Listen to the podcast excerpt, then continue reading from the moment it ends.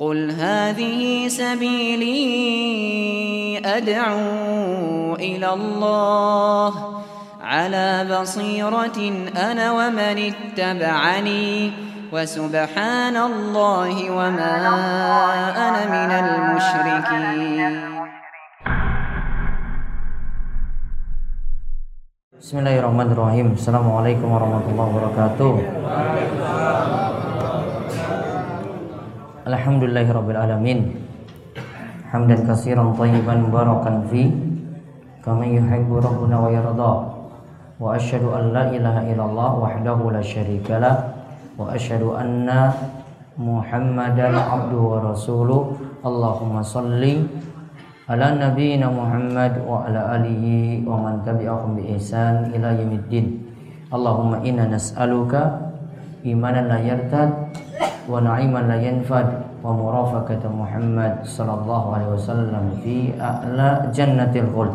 Allahumma inna nas'aluka ilman nafi'a wa rizqan thayyiba wa amalan mutaqabbala. Kita lanjutkan bab yang baru taklid buta terhadap ulama dan penguasa bab 38 bab 38 taklid buta terhadap ulama dan penguasa judul bahasa Arabnya Syekh Muhammad bin Abdul Wahab mengatakan bab man al ulama'a wal umara'a fi tahrimi ma halallahu au tahlili ma haramahu faqad ittakhadzahum arbaba min dunillah. Bab siapa yang mentaati Allah, mentaati ulama, menaati ulama dan umara dan penguasa dalam pengharaman apa yang Allah halalkan atau penghalalan apa yang Allah haramkan faqad ittakhadzahum maka berarti mereka telah menjadikan mereka-mereka tadi arbaba min dunillah sebagai rob-rob yang disembah selain Allah. Sekarang kita lihat apa yang dikatakan oleh Syekh Muhammad bin Abdul Wahab. Taklid buta terhadap ulama dan penguasa. Barang siapa yang menaati ulama dan penguasa dalam mengharamkan perkara yang telah dihalalkan Allah dan menghalalkan perkara yang telah diharamkannya, maka dia telah menjadikan mereka sebagai rob-rob selain Allah. Maka mereka telah menjadikan sebagai rob-rob selain Allah. Di sini kaitannya, Bapak Ibu-ibu sekalian, di sini kaitannya kita bahas tentang masalah syirik dalam to'ah yaitu syirik dalam ketaatan. Karena di antara bentuk syirik ya bisa dicatat di antara bentuk syirik yaitu syirik dalam ketaatan.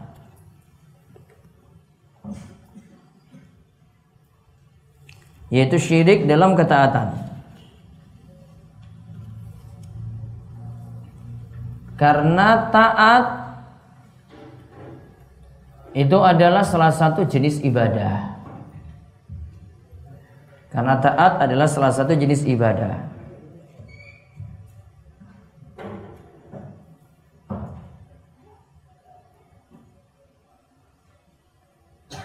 Dan ketaatan yang mutlak hanya kepada Allah. Ketaatan yang mutlak hanya kepada Allah.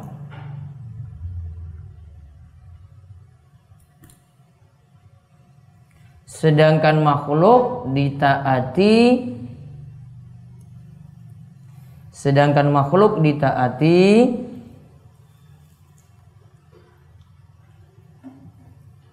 jika ketaatannya bukan dalam maksiat. Sedangkan makhluk ditaati jika ketaatannya bukan dalam maksiat. Berarti kalau dalam maksiat boleh nggak taat? Tidak boleh taat. Nah, makanya di sini judul bab ini berarti Maksudnya adalah Syekh Muhammad ingin menjelaskan ada orang-orang yang terlalu berlebihan dalam mengikuti ulama dan mengikuti penguasa. Mereka melakukan ketaatan secara mutlak. Artinya yang halal dituruti, maksiat pun juga dituruti. Maksiat pun juga dituruti di sini. Nah, ini yang dibahas juga dalam kitab tauhid untuk menunjukkan bahwasanya hal ini nanti termasuk kesyirikan kalau kita sudah paham itu halal dari Allah sudah paham itu halal namun karena lantaran ulama atau penguasa kita ikut-ikutan mengukupinya keliru yaitu haramnya. Nah, sekarang kita lihat dahulu dalil-dalil yang ada dari perkataan Ibnu Abbas dan nanti dalil-dalil yang lainnya. Ibnu Abbas mengatakan Ibnu Abbas radhiyallahu anhu mengatakan, Aku khawatir bila kalian ditimpa hujan batu dari langit. Aku menyampaikan sabda Rasulullah Shallallahu Alaihi Wasallam akan tetapi akan tetapi kalian membantah dengan perkataan Abu Bakar dan Umar. Taib yushiku antazila alaikum hijaratun minas sama. Aku khawatir bila kalian ditimpa hujan batu dari langit. Yushiku, yushiku itu artinya hampir-hampir. Antazila alaikum, turun kepada kalian hijarah batu minas sama batu dari langit. Berarti apa istilahnya ini? Hujan batu. Ya, hujan batu dari langit. Aku aku katakan kalau Rasulullah sallallahu alaihi wasallam aku tadi mengatakan aku di sini siapa? Ibnu Abbas. Aku Ibnu Abbas tadi katakan ini kan sabda Rasulullah sallallahu alaihi wasallam. Watakulun kalian itu malah mengatakan Kola Abu Bakrin wa Umar. Abu Bakar dan Umar berkata demikian dan demikian. Sabda Rasulullah Sallallahu Alaihi Wasallam dibantah dengan perkataan Abu Bakar dan Umar. Harusnya apa yang dilakukan? Terima saja sabda Rasul Sallallahu Alaihi Wasallam. Tidak boleh dibantah dengan perkataan Abu Bakar dan Umar. Ini baru perkataan Abu Bakar dan Umar. Sekali lagi ini baru perkataan Abu Bakar dan Umar tidak bisa menandingi sabda Rasulullah Shallallahu Alaihi Wasallam. Apalagi perkataan orang-orang di bawah Abu Bakar dan Umar. Yang bandingan ilmunya sangat-sangat jauh. Bagaikan kasama'i sumur. Bagaikan langit dan sumur. Jauh sekali. Sabda Rasul cuma dijawab wah ustadz saya kan bilang kayak gini gini gini gini gini gini. Atau wah kiai saya kan ngomong kayak gini gini gini gini gini gini Padahal ini tadi disampaikan sabda Rasulullah Sallallahu Alaihi Wasallam. Ingat dalam hukum yang sudah jelas ini halal, ini haram, tidak bisa dibantah perkataan Rasul itu dengan perkataan ulama lainnya. Dalam dalil yang sudah sangat-sangat jelas kita bisa simpulkan hukum ini halal, ini haram. Kecuali di situ nanti dalam masalah istihadiyah yang ulama itu bisa berpendapat karena ini menyimpulkan dari nas dan dia mengkompromikan dengan dalil-dalil yang lainnya karena masih dipertimbangkan lagi dengan dalil-dalil yang begitu banyak. Maka ini bisa karena ini istihadiyah. Nah, kalau begitu apa tugas ulama? Nah, di sini perlu di, dicatat penting apa tugas ulama kalau begitu. Tugas ulama adalah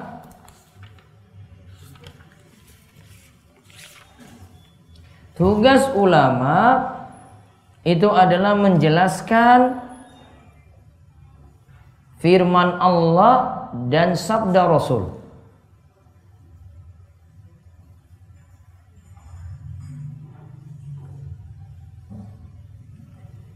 Menjelaskan firman Allah dan sabda Rasul.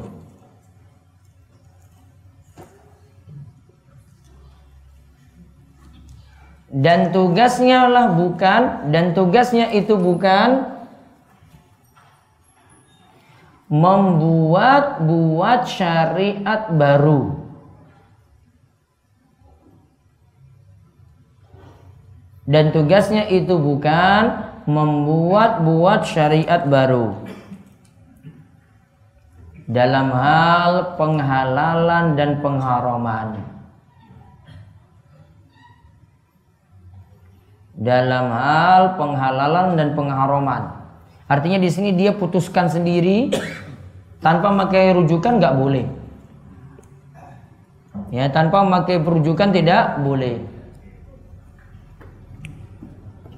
Dan tugas ulama dicatat lagi, tugas ulama adalah berijtihad untuk memaham, memahami dalil.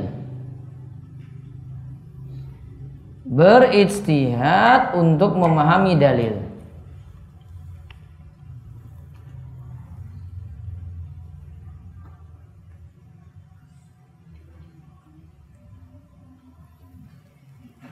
Sehingga yang ditaati dalam perkara istihad saja.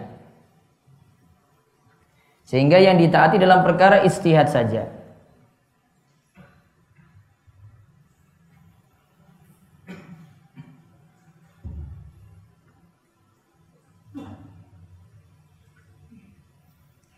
Ya, jadi misalnya ada masalah, ini hukumnya seperti apa, dalilnya ada, Qur'annya ada, hadisnya ada, nanti ada yang simpulkan mungkin hukum yang berbeda, maka ditaati dalam hal itu saja.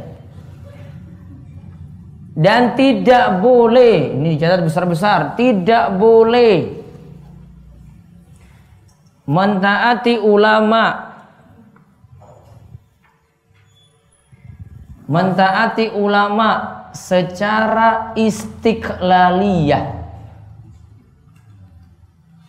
secara istiqlaliyah yaitu ketaatan yang berdiri sendiri.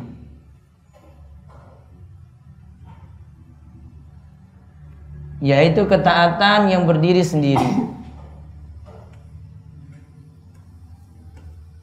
Yaitu pokoknya apa kata ustadku, kiaiku, pokoknya nurut saja. Tanpa tahu sebab apa-apa pokoknya. Saya gampangannya itu berikan gambaran mau ustadznya atau kiainya itu sholatnya sambil merayap pun juga dia ikut sambil merayap. Gak perlu tanya-tanya. Wah ini kenapa kayak gini-gini dalilnya itu apa? Oh pokoknya manut saja pada ustadznya atau pada kiainya. Sifatnya cuma manut pada makhluk di sini berarti. Tidak boleh. Ya, tidak boleh sampai kita tahu ulama memiliki dasar. Dasarnya apa? Al-Quran dan hadis. Al-Quran dan hadis. Sekarang kita lihat lagi Imam Ahmad bin Hambal berkata. Imam Ahmad bin Hambal berkata, Aku heran dengan orang-orang yang mengerti ilmu sanad dan kesahihannya hadis akan tetapi mereka justru menjadikan pendapat Sufyan sebagai patokan Padahal Allah Ta'ala berfirman yang artinya maka hendaklah orang-orang yang menyalahi perintahnya takut akan ditimpa fitnah atau ditimpa siksa yang pedih. Quran surat An-Nur ayat 63. Taib. Kita lihat di sini bahwasanya Imam Ahmad itu mengatakan ya Sufyan di sini Sufyan ibnu Sa'id bin Masruk As-Sawri. Jadi Sufyan As-Sawri. Beliau adalah ulama terkemuka, bahkan punya mazhab sendiri dan punya pengikut yang banyak. Walaupun kita katakan punya mazhab sendiri, namun mazhabnya tidak sebesar empat imam. Imam Abu Hanifah, Imam Malik, Imam Syafi'i, Imam Ahmad tidak sebesar ini. Namun intinya punya mazhab pula. Berarti punya pendapat-pendapat yang hasil isiat dari Sufyan As-Sauri sendiri. Imam Ahmad katakan, aku heran kok ada orang yang mengerti ilmu sanad. Ilmu sanad berarti ilmu hadis. Dan kesahihan hadis. Akan tetapi mereka justru menjadikan pendapat Sufyan. Sufyan siapa tadi? As-Sauri ditambah situ Sufyan As-Sauri. Karena nanti ada Sufyan bin Uyaina, ada Sufyan As-Sauri. Ini Sufyan Ibnu Sa'id bin Masruk As-Sauri. Nah, pendapat Sufyan dijadikan sebagai patokan. Padahal Allah Ta'ala berfirman, "Falyahdharil ladzina yukhalifuna an amrihi an tusibahum fitnah au yusibahum azabun alim. Maka hendaklah orang-orang yang menyalahi perintah Allah takut akan ditimpa fitnah. Nanti pengertian fitnah ada disebutkan dibawa oleh Syekh Muhammad bin Abdul Wahab atau ditimpa siksa yang pedih. Quran surat An-Nur ayat 63. Coba baca kalimat lagi di bawahnya.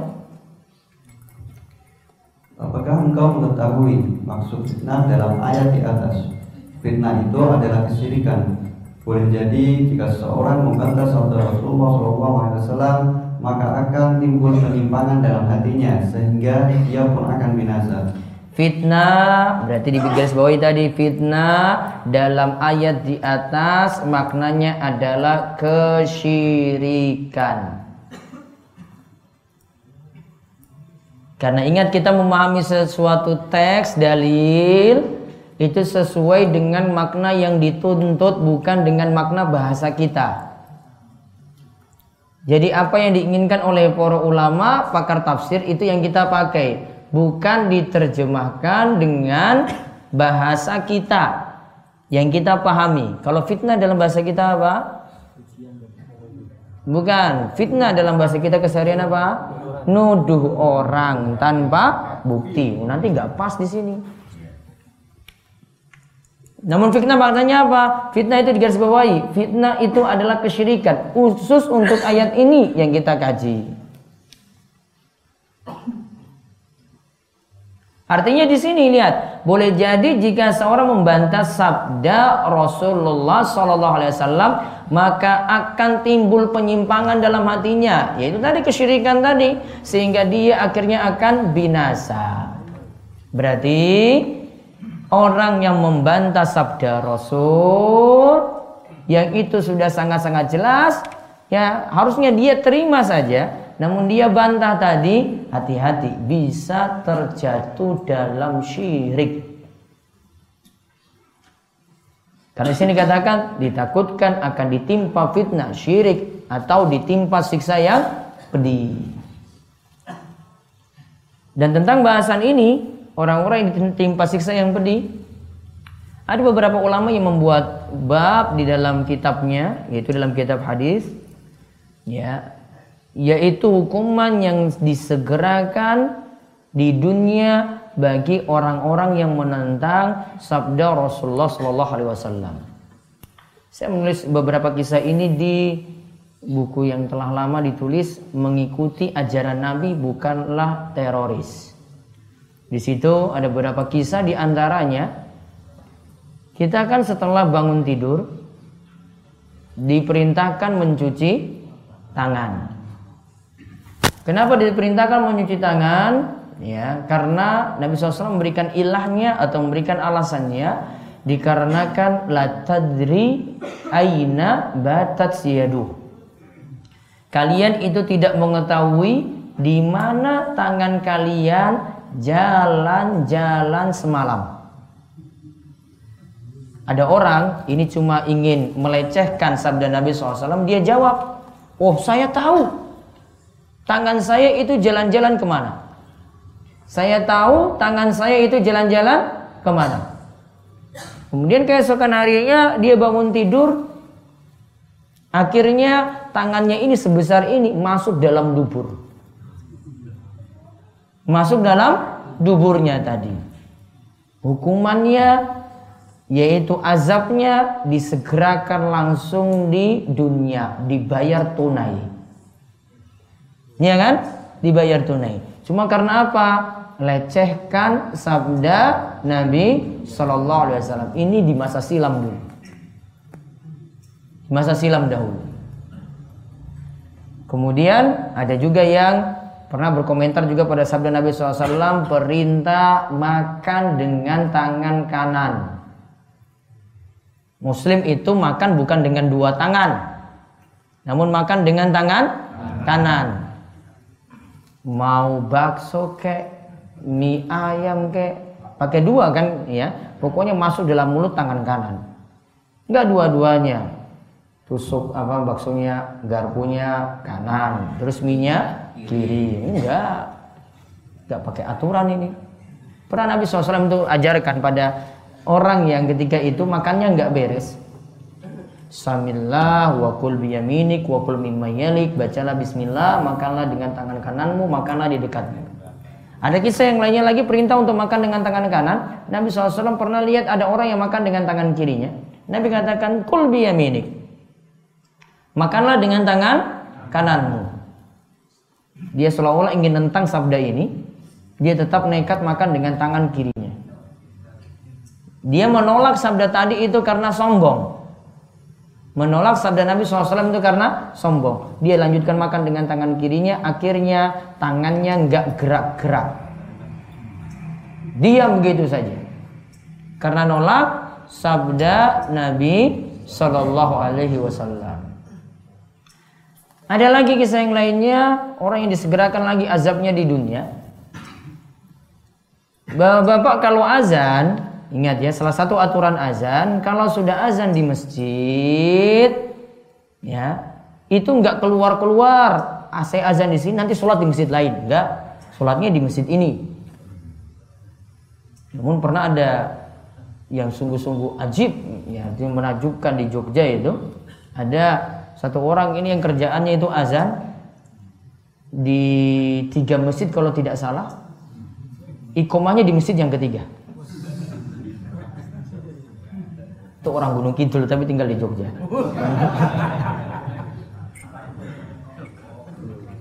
Dia azan di masjid A, azan lagi di masjid B, ikomahnya pokoknya di masjid C lah. Itu. Saya bilang ini luar biasa ini dia ini semangatnya.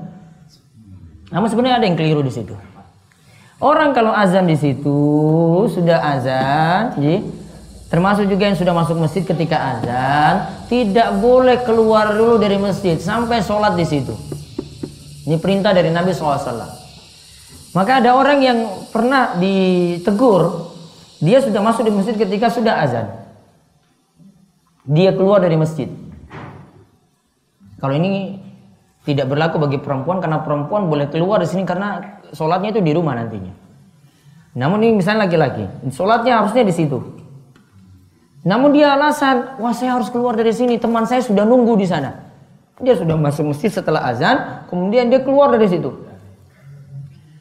Akhirnya nggak e, disampaikan sabda Nabi SAW tadi, kalau sudah masuk masjid jangan keluar lagi dari masjid. Dia tetap ngeyel nggak mau manut pada sabda Nabi SAW. Dia pergi. Akhirnya dapat berita lagi, orang ini kecelakaan di tengah perjalanan.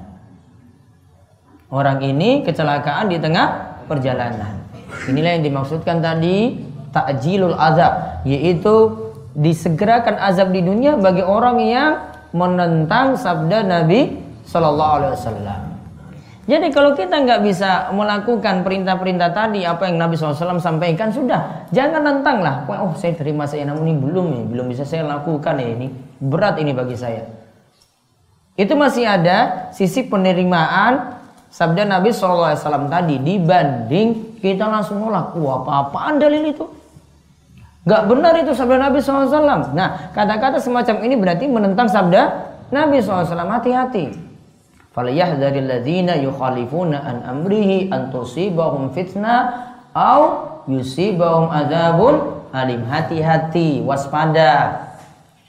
Orang-orang yang yukhalifuna an amrihi yang menyelisih perintah Allah antusibahum fitnah bagi mereka nanti akan ditimpakan fitnah fitnah tadi di sini apa kesyirikan atau mereka akan mendapatkan siksa yang pedih. Kita lagi lihat kisah dari Adi bin Hatim yang baru saja itu masuk Islam. Jadi belum mengenal beberapa hal-hal penting dalam agama ini. Namanya Adi bin Hatim, mantan Nasrani. Di antara buktinya dia itu mantan Nasrani pernah suatu saat dia masih pakai salib. Salib simbol atau bukan?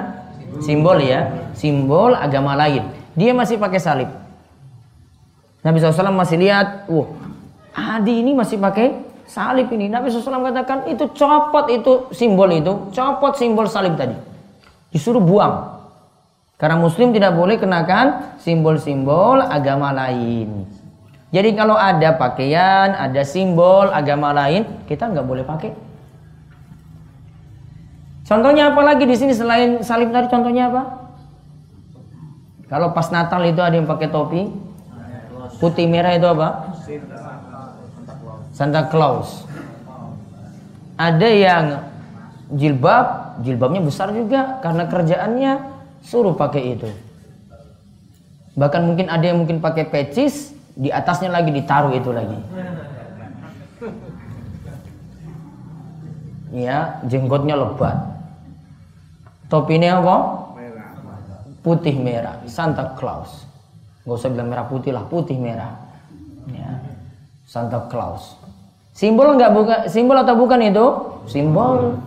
Itu nggak ada dalam ajaran kita. Orang sudah tahu bosnya itu miliknya agama lain. Ya sama seperti salib juga itu miliknya agama lain.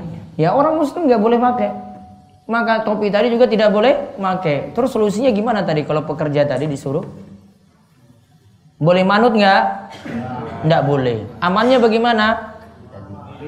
Amannya bagaimana? Resign. Keluar dari kerjaan itu. Kayak nggak ada pekerjaan lain saja di muka bumi ini. Mendingan dia buka warung, jualan tempe, jualan tahu, gorengan, halal. Halal nggak? Pasti halal. Daripada kerja seperti itu, manut-manut yang nggak boleh. Ya, ini nggak boleh taat pada pimpinan seperti nah ini kita masuk juga sama seperti berarti kalau dia ikuti tadi ya, kalau dia nganggap ya padahal dalam agama kita itu haram dia menghalalkannya nanti bisa ya, ada dua hukum nantinya bisa jadi masuk bahasan kita ini ini saya mau manut saja sama atasan saya kalau saya tahu dalam agama saya itu haram namun ini masalah kerjaan saya. Nah ini bisa jadi menghalalkan yang Allah itu haramkan. Nah sekarang kita lihat kisah Adi bin Hatim. Mendengar Nabi SAW sedang membaca ayat. Adi bin Hatim radhiyallahu anhu mendengar Nabi Wasallam sedang membaca ayat yang artinya mereka menjadikan orang-orang alim dan rahim-rahim mereka sebagai Rabb selain Allah dan mereka juga mempertuhankan Al-Masih utama dia padahal mereka hanya disuruh menyembah ilah yang satu tidak ada sesembahan yang berhak untuk disembah kecuali dia. Maksudnya Allah dari apa yang mereka persekutukan. Surat At-Taubah ayat 31. Taib.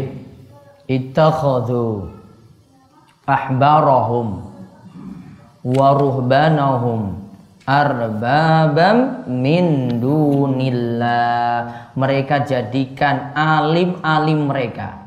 Ahbar itu pendetanya Yahudi orang alimnya Yahudi. Ingat sifat Yahudi, ini diingat penting sifat Yahudi punya ilmu namun nggak punya punya ilmu namun tidak mengamalkan ilmu. Kemudian waruhbanahum dan rahib-rahib mereka. Rahib itu apa? Pendeta Nasrani. Ingat sifat Nasrani tidak punya ilmu namun semangat untuk beramal. Tidak punya ilmu namun semangat untuk beramal. Terus orang muslim bagaimana? Orang muslim itu sifatnya waset, pertengahan. Pertengahannya gimana? Harus punya ilmu baru beramal. Amalnya dari ilmu. Ilmu tadi dia amalkan. Kalau dia dominankan salah satu, punya ilmu saja, nggak mau beramal, berarti mirip apa? Yahudi. Mirip Yahudi. Ngaji terus. Namun maksiat terus. Ya. Ngaji terus, sudah ngerti ini haram, namun maksiat terus tetap dia jalan. Dia jalankan.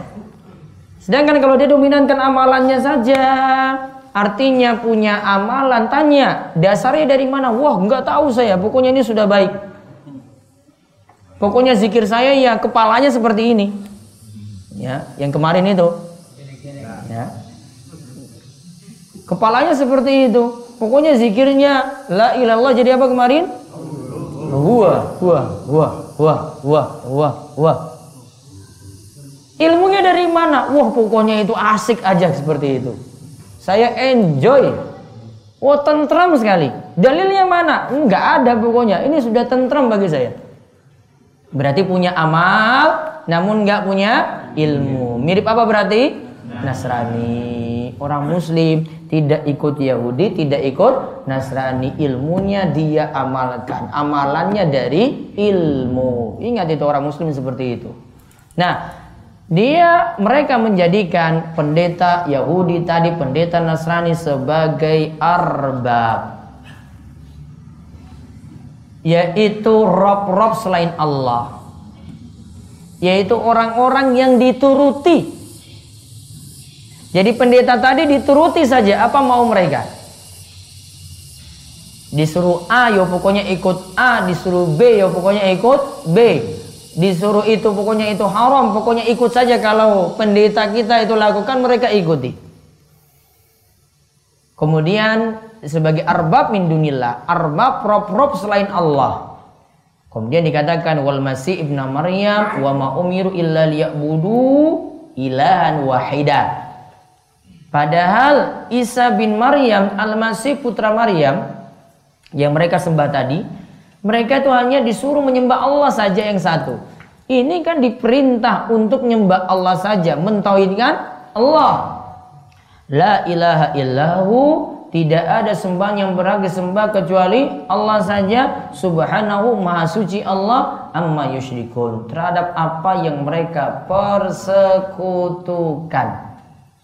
Nah, lalu Adi dengar ayat tadi. Ayat tadi kan dibaca oleh Nabi SAW. Kok Rasul itu nuduh pendeta Yahudi Nasrani diangkat jadi Tuhan.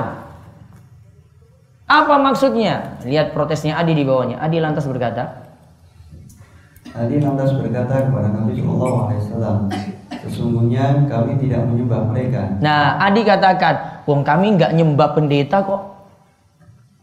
Kok dituduh kami itu menyembah mengangkat mereka sebagai Rob. Wong kami nggak sembah kok, kami nggak sujud di hadapan pendeta.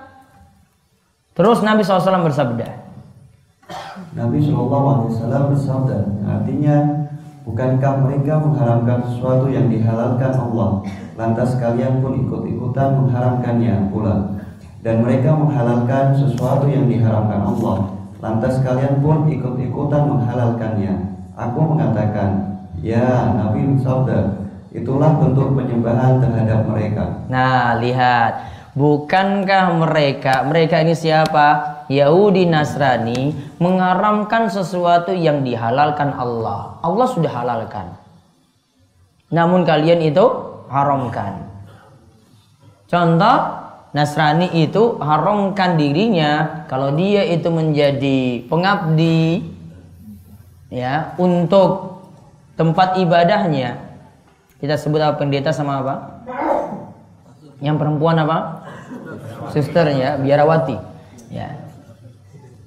Biarawati betul loh? Hah?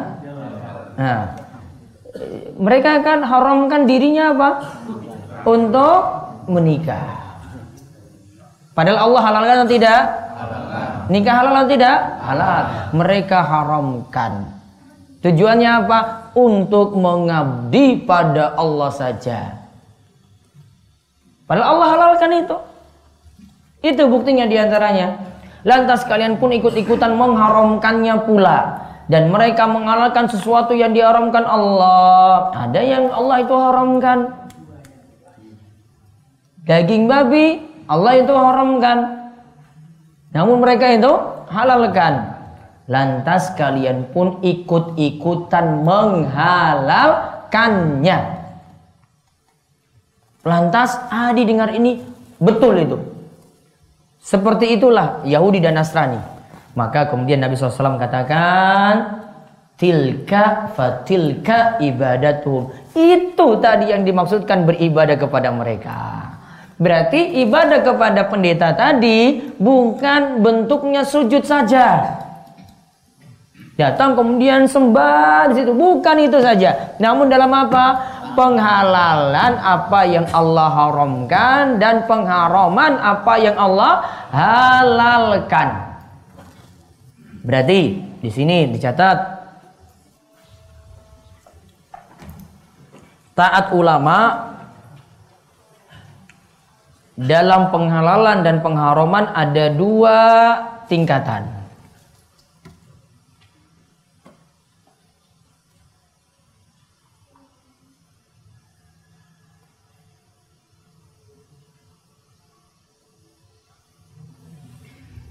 Taat ulama dalam penghalal dan pengharaman ada dua tingkatan. Ad-darajatul ula, tingkatan yang pertama taat ulama atau penguasa dalam mengganti ajaran agama, tabdiluddin. Dalam mengganti ajaran agama.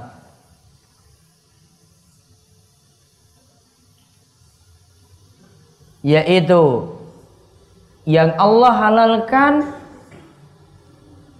dijadikan apa? haram. Yang Allah halalkan dijadikan haram. Dan yang Allah haramkan dijadikan halal.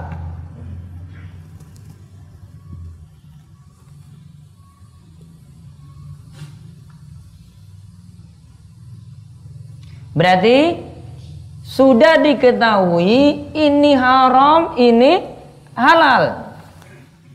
Babi itu sudah diketahui haram. Namun dia ganti, tabdil, dia ganti tadi. Yang haram ini berubah jadi apa? Halal. Gara-gara manut ulama ini.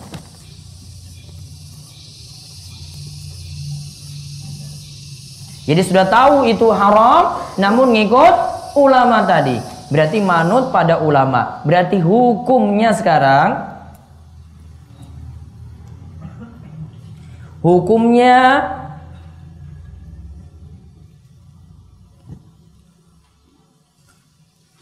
adalah kufur dan syirik akbar. Kufur dan syirik akbar.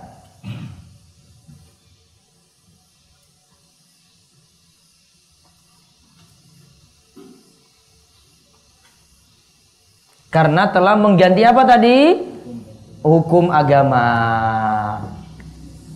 Sekarang darajat yang kedua, tingkatan yang kedua.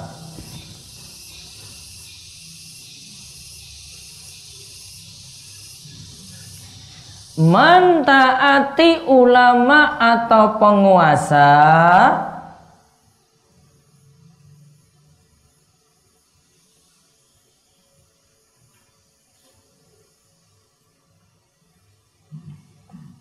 dan sudah mengetahui itu halal dan itu haram. Dan sudah mengetahui itu halal dan itu haram.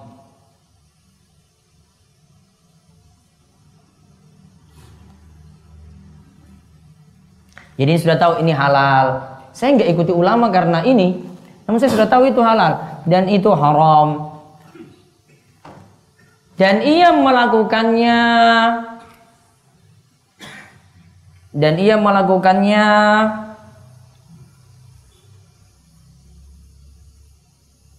Dalam rangka maksiat.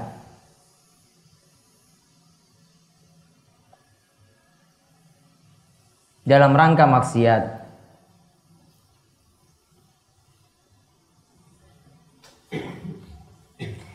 Maka hukumnya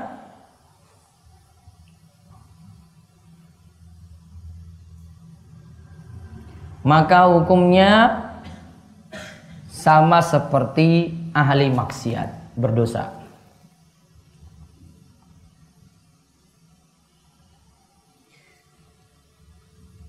Berarti perbedaan dengan yang kedua apa?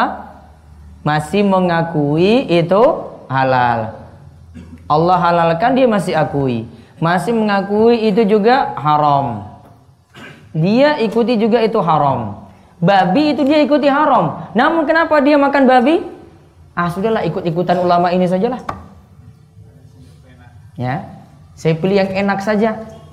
Saya tahu itu haram dia maksiat berarti. Berarti dia dihukumi makan makanan yang haram. Maka hati-hati kalau kita cuma manutan saja sama kiai, ustadz, ulama, lihat dua hal tadi. Ya, kalau kita itu lakukan karena ketaatan mutlak, pokoknya apa saja kata kiaiku, manut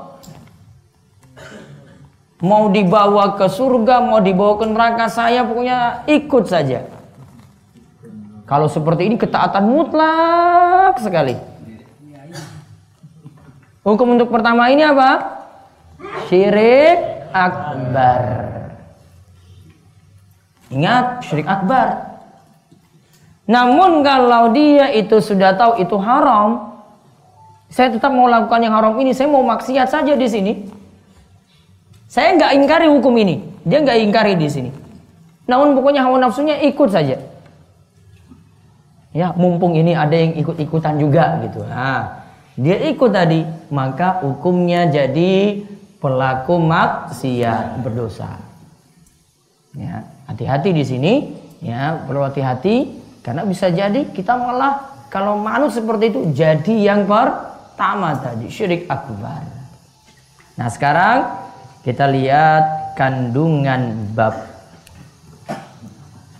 Kandungan bab. Pertama, tafsir surat An-Nur ayat 63. Tafsir surat An-Nur ayat 63. Yaitu apa tadi? Fal yahzaril ladzina yukhalifuna an amrihi an tusibahum fitnah au yusibahum adzabun alim. Lihat perkataan Imam Ahmad bin Hambal ketika menjelaskan ada yang membanding-bandingkan dalil dengan ingin mempertentangkannya dengan perkataan Sufyan Ats-Tsauri. Terus yang kedua yang kedua tafsir surat Al-Baqarah ayat 31. Apa surat Al-Baqarah? At-Taubah. Ditulis kalau belum paham, At-Taubah nama lainnya Al-Baro'ah. Kemarin sudah kita sebut kenapa disebut Al-Baro'ah? Baro'ah itu artinya berlepas diri. Karena surat At-Taubah itu berisi berlepas dirinya Allah dari Allah itu berlepas diri dari orang-orang munafik. Makanya di antara ciri surat At-Taubah tidak dimulai dengan Bismillahirrahmanirrahim. Karena sini mau bicara orang munafik, ngapain kita itu tabarrukan muji nama Allah di awal ya tabaruk dengan nama Allah di awal ini membicarakan orang-orang munafik yang di sini semuanya dicela dalam ayat ini. Terus yang ketiga. Yang ketiga perlu diperhatikan makna ibadah yang sebelumnya diingkari oleh anti. Nah, berarti ibadah bukan hanya menyembah sesuatu. Bukan hanya sujud pada sesuatu. Namun ibadah juga adalah dalam masalah ketaatan dalam masalah ketaatan.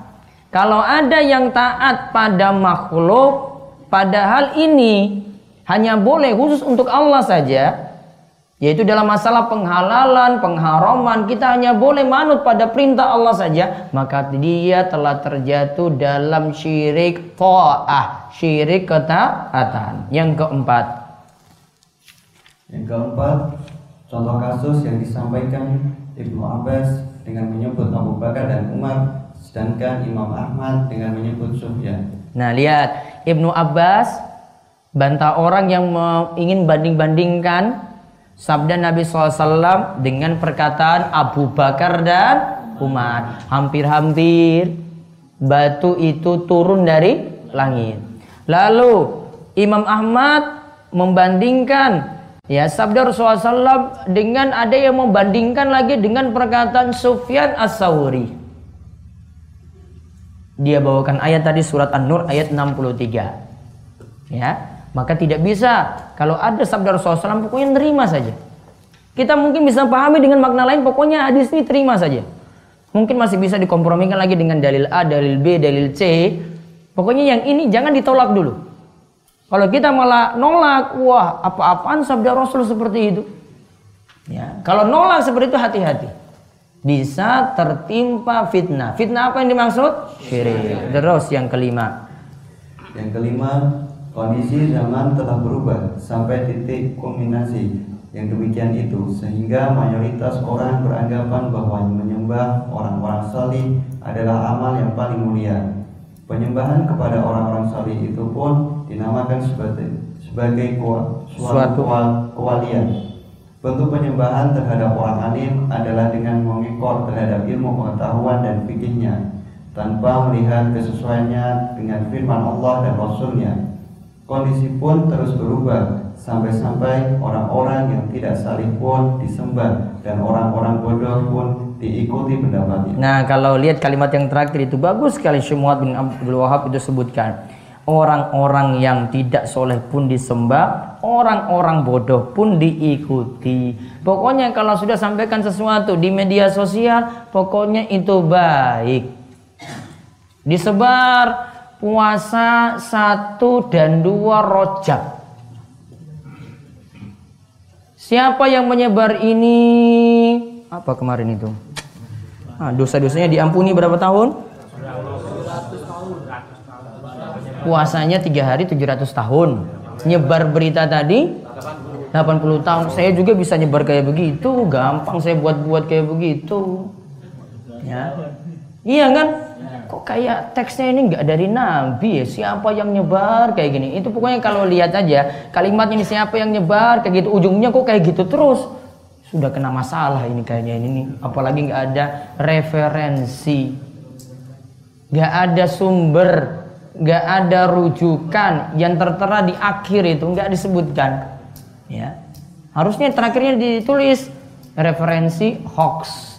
Gitu harusnya ya kan? Nggak berani itu sebutkan referensinya itu dari mana. Maka nggak usah diamalkan. Dan para ulama itu katakan tidak ada puasa khusus di bulan Rojab termasuk tanggal 1, 2 dan 3 kalau itu sudah bermasalah ya nggak usah juga ikut-ikutan nyebar nyebar amalan itu. Ya. Ada beberapa yang tanya ke saya, saya malas jawab, capek. Ini beribu-ribu orang nanya, ah capek sudah ngomong kayak gini aja. Ya. Nanti ini tanggapi lagi, wah duniawi ayo kayak gitu. Ini baru berita masuk awal bulan loh, belum nanti masuk 2019 loh ini. Belum nanti bumbu-bumbu politiknya banyak nanti di situ. Ini baru masuk awal bulan Rojab, belum nanti masuk 2019. Lihat WA-nya nanti kebak kayak apa nanti isinya.